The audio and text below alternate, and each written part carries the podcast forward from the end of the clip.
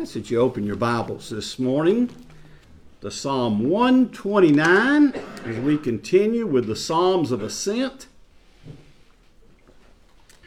Um, and this is our 10th of the Psalms of Ascent, started in Psalm 120. Now, uh, after this message, we're going to take a little break in my sermons from the Psalms of Ascent. I will take a break through December and we'll restart it back in uh, January and December. I'm going to be doing a Christmas series dealing with uh, the individuals around the birth of Jesus Zachariah, Elizabeth, Mary, uh, and of course Joseph, Anna, Simeon, and be looking at that in, in December, maybe early part of January. Um, so uh, just to let you know, but we will return in 2024 to the Psalms of Ascent. You know, what are you thankful for on this Sunday after Thanksgiving? Um, there are so many things that we can be thankful for, isn't it? Uh, but most of all, if you're a Christian, the thing that you should be most thankful for is your salvation in Jesus Christ, without a doubt. Psalm 129 is a psalm of thanksgiving. And before we read Psalm 129, let's go to the Lord in prayer. Father, we thank you for your word, and we're thankful for our salvation in Christ. We thank you for the deliverance that you have given us through his life, death, and resurrection. And Lord, uh, may we ever be thankful. And Lord, help me, your unworthy servant, as I read and preach your word today. In the name of Jesus, I pray. Amen. Beginning in verse 1 of 1 Psalm 129, Many a time have they afflicted me from my youth. May Israel now say, Many a time have they afflicted me from my youth yet they have not prevailed against me. The plowers plowed upon my back. They made long their furrows. The Lord is righteous. He has cut asunder the cords of the wicked. Let them all be confounded and turn back that hate Zion. Let them be as the grass upon the housetops, which withereth before it groweth up, wherewith the mower filleth not his hand nor he that bindeth sheaves his bosom. Neither do they which go by say, The blessing of the Lord be upon you. We bless you in the name of the Lord. Now, I believe in Psalm 129 that verse 4 to me is the key to this whole uh, ch- chapter. The Lord is righteous, He has cut asunder the cords of the wicked. For Psalm 129 is a, a, a prayer of thanks for God's deliverance, actually, his many deliverances of Israel. And I entitled this message today, Cutting the Cords of the Wicked.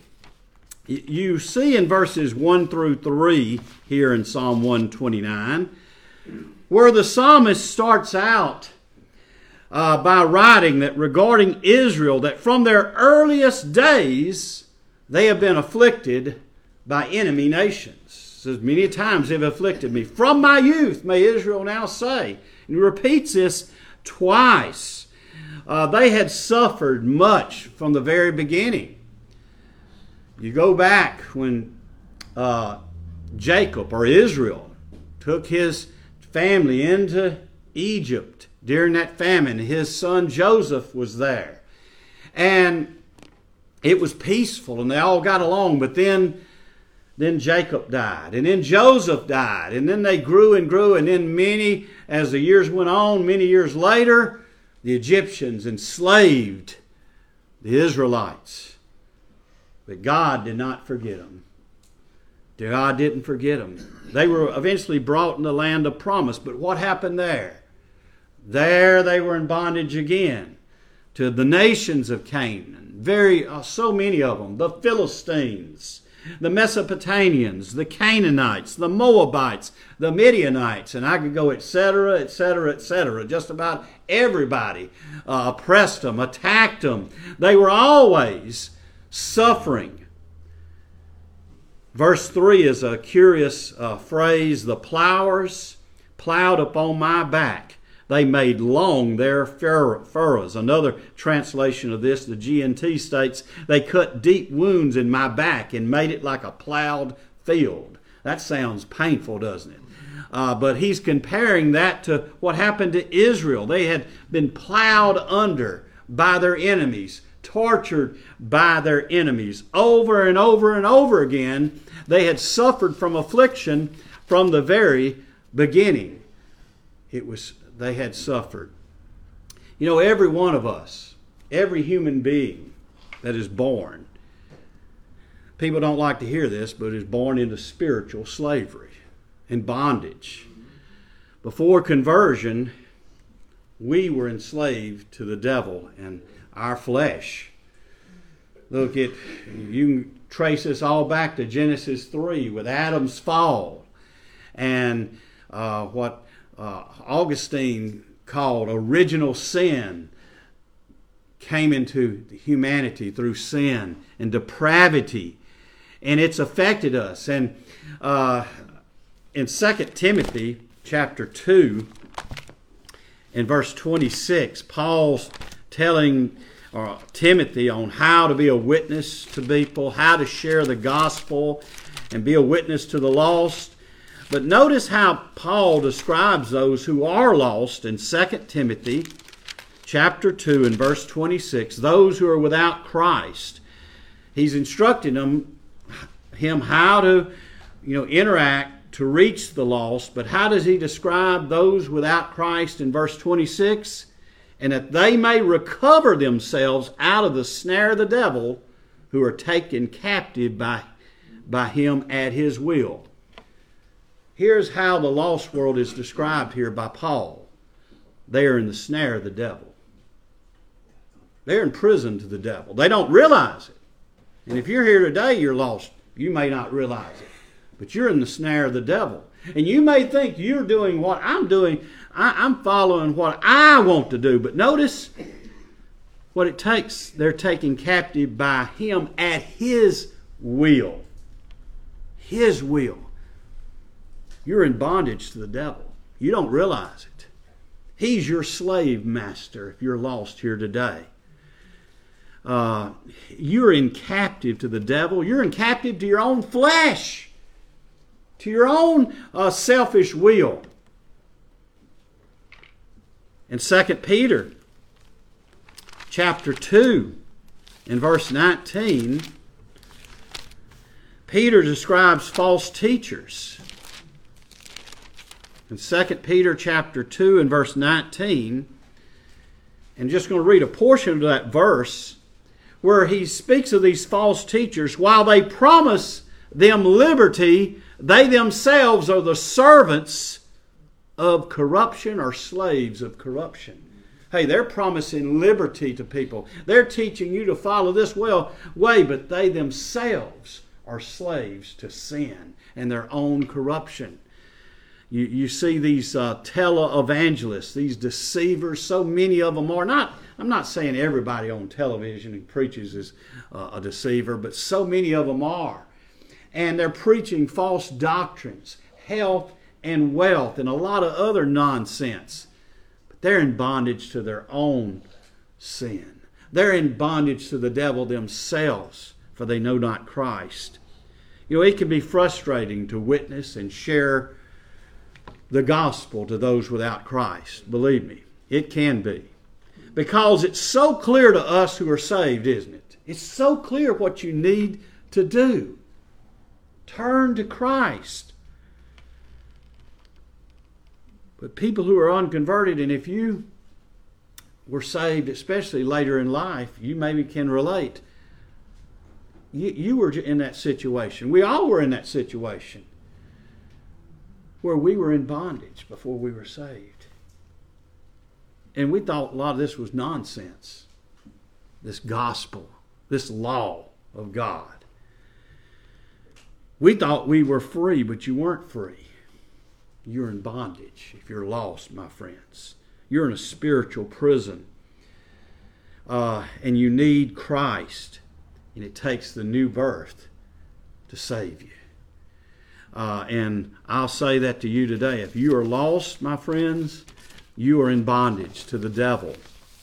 But there's good news. There's good news for you here. For we go back to Psalm 129 again, continuing here in Psalm 129. He speaks of, here in these first three verses, uh, very, it can be very depressing about how Israel they were in bondage, and he's he's referring uh, to you know when they were in Egypt and all the current the bondages that they faced throughout their history. But then verse four, the verse that I think is the key to this chapter, I, I just love it. The Lord's righteous; He hath cut asunder the cords of the wicked. Now, and also notice in verse 2, I didn't mention it, they afflicted them, but they've not prevailed against me. In other words, even though they were in bondage, they didn't ultimately prevail. Why? Because of the Lord. And if you're saved today here, the only reason you're saved is because of the Lord. That's the only reason.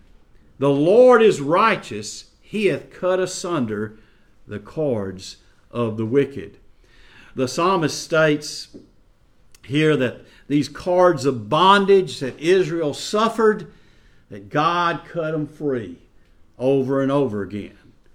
Think of the Exodus, one of the, well, the greatest, probably the greatest miracle of the Old Testament was in the Exodus, the parting of the Red Sea. I mean, God delivered them out of Egypt and brought them out, brought them out of bondage through his servant Moses. And uh, but but once they got out of Egypt, what happened again? They had a habit of going back into bondage, and, and let me tell you, uh, most of the time it was their own fault. Well, really, all of it was all their own fault. Every time they went, you go to Judges, Judges chapter two, which is kind of a commentary, I believe, on on Israel during the time of the Judges, especially the early part, well, the whole part, all of Judges. The book of Judges is a very dark history of Israel, in that they continually, as the latter part of the of that chat of that book states, every man did that which was right in his own eyes. And that's not a good thing when you do what's right in your own eyes. But here in verses 11 through 16, the writer of Judges stated, and the children of Israel, this is right after Joshua died. You know, the deliverer, Moses and Joshua led them out. Moses led them out of Egypt. Joshua brought them into the promised land. And what happened? Well, verse 11 after his death, and the children of Israel did evil in the sight of the Lord and served Baalim. And they forsook the Lord God of their fathers, which brought them out of the land of Egypt and followed other gods, the gods of the people that round about them, and bowed themselves unto them and provoked the Lord to anger. And they forsook the Lord and served Baal and Ashtaroth. And the anger of the Lord was hot against Israel, and he delivered them into the hands of spoilers that spoiled them. And he sold them into the hands of their enemies round about so that they could not any longer stand before their enemies. Whithersoever they went out, the hand of the Lord was against them for evil, as the Lord had said, and as the Lord had sworn unto them, and they were greatly distressed. Nevertheless, the Lord raised up judges which delivered them out of the hand of those that spoiled them. God delivered them out of Egypt brought them the land of promise, and then after Joshua's death, they started going after idols, serving false gods, and they, and they went into bondage again in the promised land because of their sin. But God was merciful and would not leave them in bondage. He, ra- he raised up judges. Uh, he raised up judges like Othniel, Deborah, Gideon, Samson, and later Samuel. And then during the time of the kings, he raised up David. He raised up Jehoshaphat, Hezekiah, and brought and, and but they continually went back against him. And then years later, after the time of the kings, they were about to be destroyed. But God raised up a, a Persian queen who was actually a Jewish woman by the name of Esther to again rescue them. Over and over and over again, God kept delivering them out of their problems. You know, like Israel, we often forget the Lord God. We go back in our sin. We forget, hey, that we've been delivered, and that temptation of the devil comes. You know, uh, we forget. Folks, we've been saved. If you're a Christian, never forget what Christ has done for you. In Galatians chapter 1, Galatians chapter 1, verses 3 and 4, Paul states, Grace be to you and peace from God the Father and from our Lord Jesus Christ, who gave himself for our sins that he might deliver us from this present evil world according to the will of God and our Father. Look, when Jesus died on the cross, and when he rose again three days later, he broke the chains of death that's upon humanity. And for us who are his, he has set us free by faith in Christ. We must ever be thankful for what he has done. But so often, me and you, we forget it, and like Israel, we get comfortable and we start following our flesh and the and, and, and allowing the devil to work upon us. In Romans chapter 6, Romans chapter 6, verses 22 and 23. Here's how the Christian life is described by Paul. But now being made free from sin and become servants to God, Ye have your fruit unto holiness, and the end everlasting life. For the wages of sin is death, but the gift of God is eternal life through Jesus Christ our Lord. Here's what we always need to remember we who are believers, we have been set free. We are free, my friends. The devil wants you to think you're not free. He wants to make you think that you're missing out on the pleasures of this world because he's got the, the lost world in bondage, thinking that this is what it is. You know, during this time, de- December and New Year's, it's all about many first, nothing about, it's all about partying. It's all about excess, not about God or about Jesus. That's the way of the world. We got to remember, you've been set free. The wages of sin is death. And there's a lot of people who are working the wages of sin. And the end result is not going to be pleasure. You may be getting some short term pleasure, but it's going to be death. And not just physical death, but eternal death in fire, eternal hell. Through Jesus, we have a greater deliverer than Moses. We have a greater deliverer than any of the judges, any of the kings, or Esther we have the one who has broken death's chains, who's broken Satan's sting. But like Israel, we have a tendency to go back. You go, our early part of this chapter 6 of Romans, one of my favorite chapters in the Bible.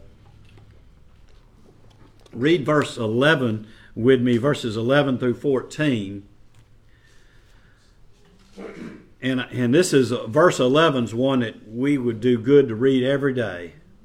Likewise, reckon or consider yourself, ye also yourselves, to be dead indeed unto sin, but alive unto God through Jesus Christ our Lord. Look, remember, you're dead to sin. Don't be being lured back into it.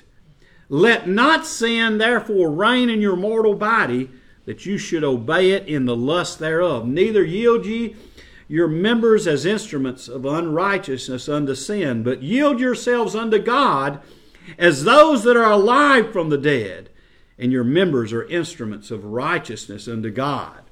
For sin shall not have dominion over you. For ye are not under the law, but under grace, my friends. Um, remember who you are in Christ.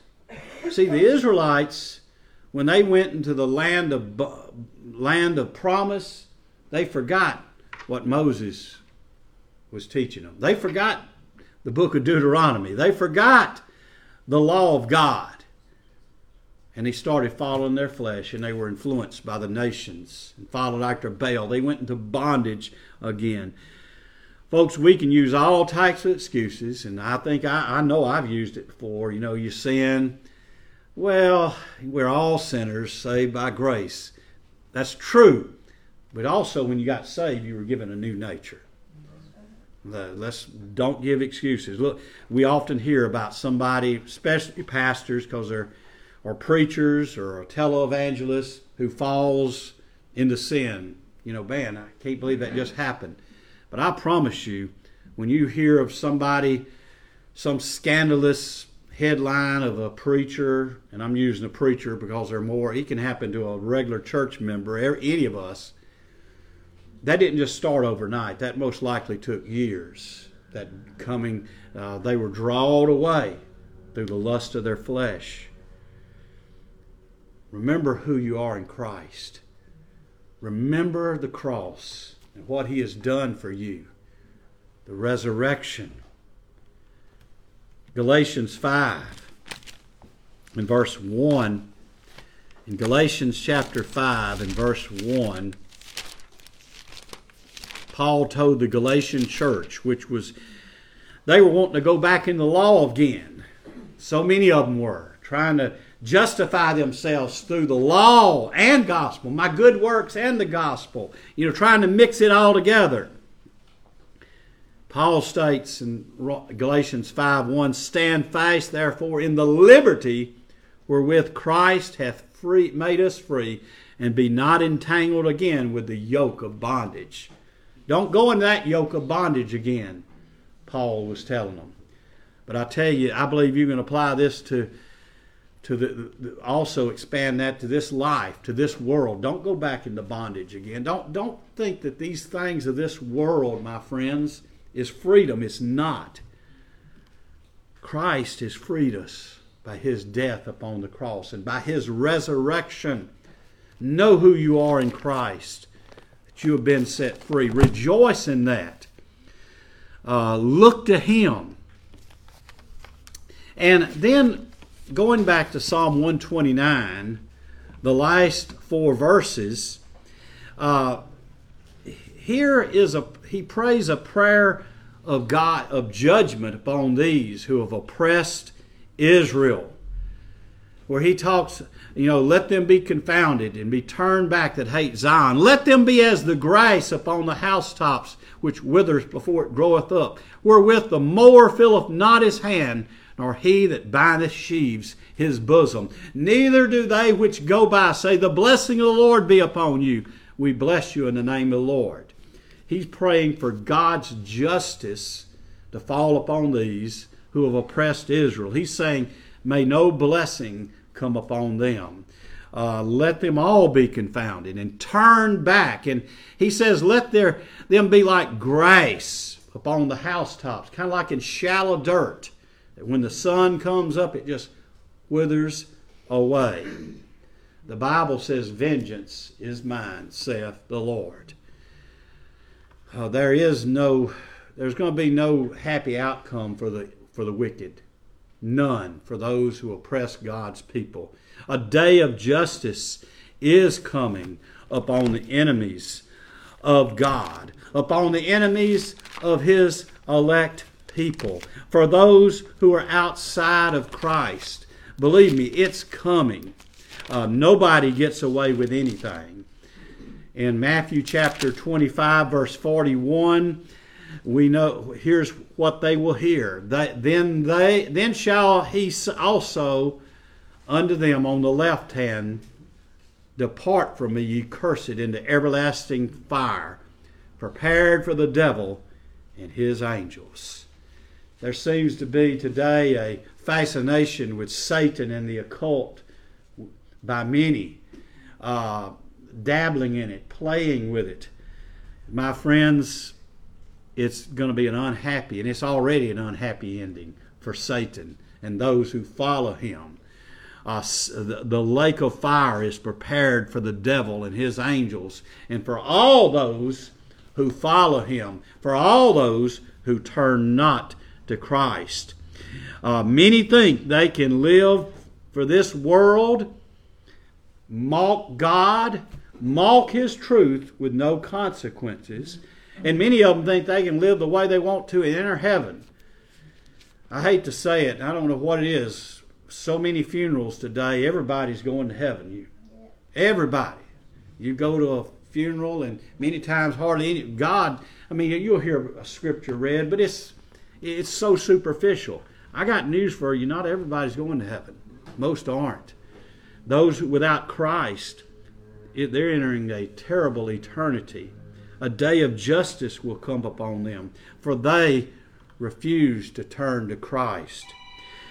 You know, uh, uh, it saddens me, and I'm grieved for many who I know without Christ that I witnessed to and shared. I know what would happen today if they died.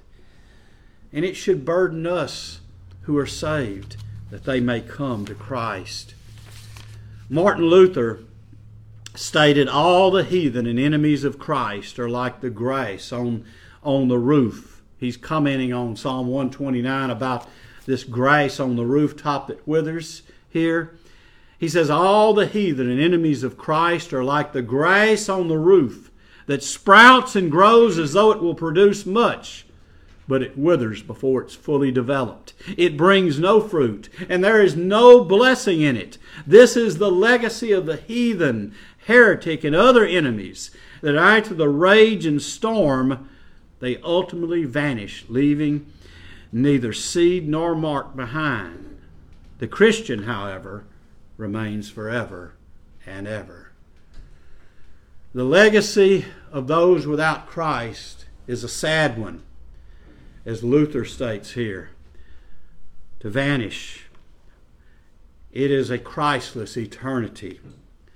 For us who know Christ, uh, we can rejoice in the salvation that we have received in Him. And so when we read Psalm 129, we can apply it to ourselves that, look, the Lord has cut asunder the cords of the wicked at the cross and at the empty tomb. My friends, we were set free if you're saved. If you're here today and don't know Christ, my friend, I urge you, I plead with you today, turn to Him. It's no joke. I say this not to, you know, when people hear this, they say, You're judging me, you're condemning me. No, my friend, I'm warning you. If there was a bridge out and I saw it out and, and, and then I was to just not tell anybody about it, or if I saw somebody's house on fire and I knew people were in there and I didn't come and beat on your door and let you know in the middle of the night to wake up that your house is on fire, that would be a crime against you. And it'd be a crime if I didn't warn you. If you're lost, you must turn to Christ. You must. He's the only hope. Do you have that hope, my friend, in Him? For us who are Christians, let us be joyful that we're saved, that there's a home awaiting us, that the cords have been broken, uh, and let us live each and every day for Him. Not be drawn back into sin. Satan wants to do that. But to live, not don't do like the Israelites when they went in the promised land and forget their God. Let us remember Christ every day. And let us live for Him. And let us share it with others. And again, if you know not Christ, please, I call for you, repent of your sins. They condemn you, but Christ can free you. Christ will free you if you look to Him and believe upon Him today. Only in Him is there freedom. Let's go to the Lord in prayer. Oh Lord God, we thank you today for the freedom that we do have in Christ, we who are saved. Lord, oh, we rejoice that, oh, that many centuries ago, that we were, the whole world was in bondage. But on that third day, after our Lord Jesus died on the cross, oh, the chains of death were broken when He arose up from the grave. He arose with a mighty triumph over the foe. Oh, we, we must always look back to that. We rejoice in his resurrection. And let us live in that resurrection power and live like a people of the resurrection every day. And, and never forget that. And I pray, Lord, for any here today who know not Christ, that you will give them that freedom and break the bonds of sin and of Satan that's on them. In the name of our Lord Jesus Christ, I pray. Amen. Amen.